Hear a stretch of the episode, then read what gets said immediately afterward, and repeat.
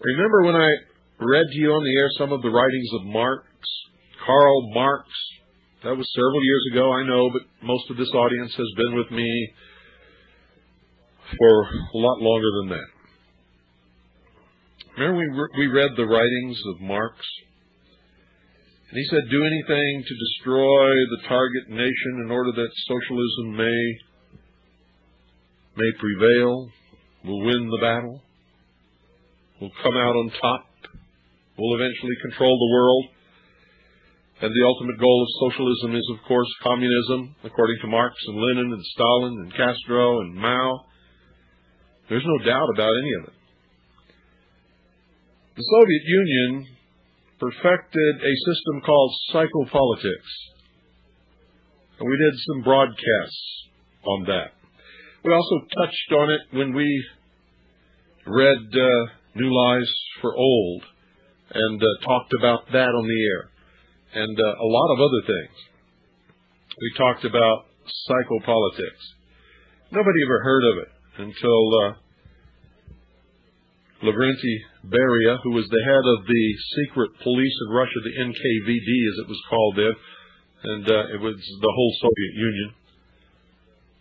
Beria was probably one of the most feared men on the face of this earth, and is probably responsible for more, more murders than probably any other man or woman who have ever lived in the history of the world. Unbelievably evil man. Well, he talked about psychopolitics during a speech that he made at Lenin University in Moscow somewhere around 1948, 49. And none of the rest of the world had ever heard of it.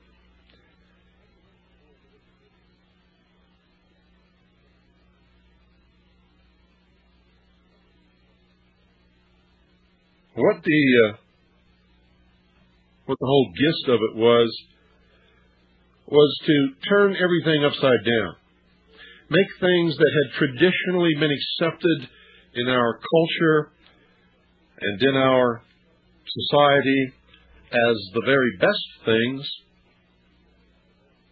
seem to be the very worst.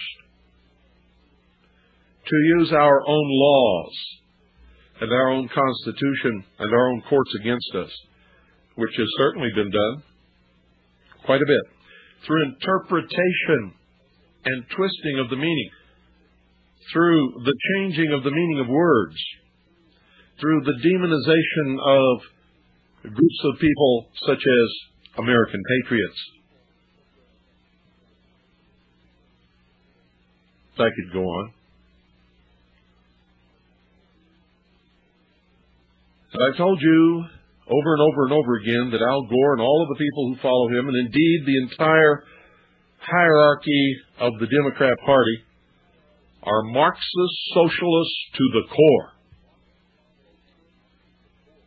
They are following Marx's teachings. They're following the teachings of Lavrenti Beria. Lavrenti Beria, they're following the teachings of Joseph Stalin, Vladimir Lenin, Chairman Mao, all of the methods that they've perfected to get a toehold in a in a country which they consider to be the enemy of socialism, and then to take over that country through gradualism using the weapon called psychopolitics.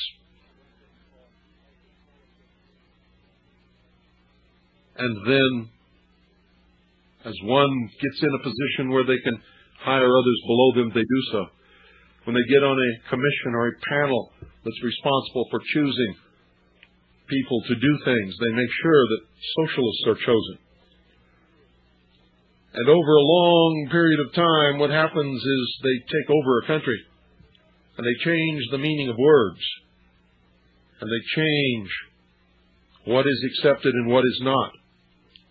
They demonize that which is detrimental to their cause and they boost up and elevate that which helps their cause.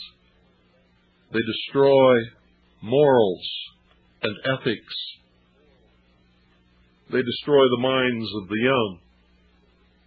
They destroy the education system. They take over publishing and entertainment industries and begin a full-scale assault upon the population using psychopolitics. You are witnessing, ladies and gentlemen, the Sovietization of the United States of America. It's happening right before your very eyes. Socialism, Illuminism, if you will, the concept that there is no God, that man is God, that man can create a state which is more important than man himself and is the ultimate God, and that everyone must sacrifice and be subservient to the socialist state. They sound like strange stuff to some of you, but it is the God's awful truth.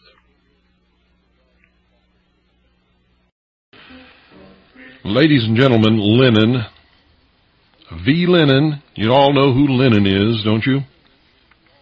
Said this, quote, democracy is indispensable to socialism, end quote. Now why is that, do you think? Well, it's simply this, ladies and gentlemen. They're calling the United States a democracy now. It is not, never has been. It is a constitutional republic. A constitutional republic is where there is a balance of power.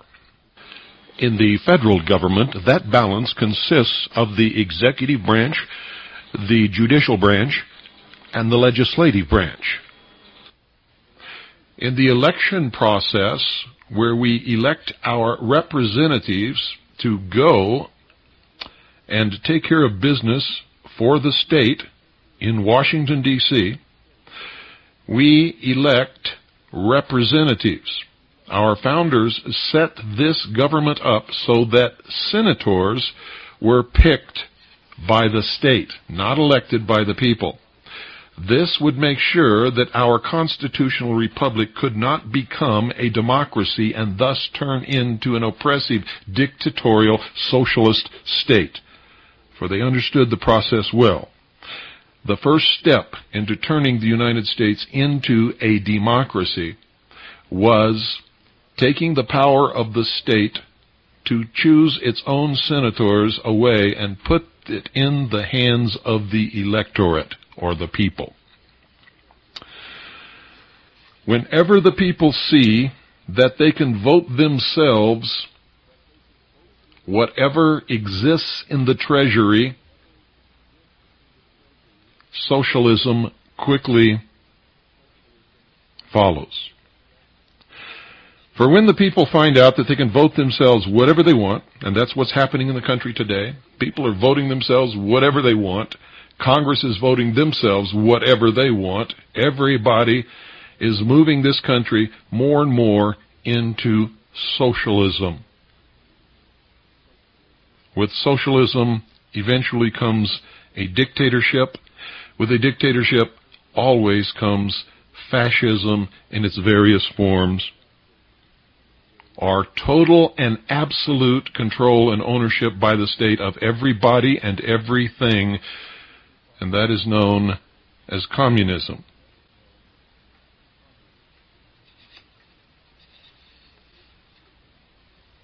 Freedom disappears, ladies and gentlemen, when people become dependent upon the state, or upon a dictator, or upon a king, or a lord, or an emperor, or a baron, or a duke or duchess, for their very existence, for their job, for their clothing, for their food.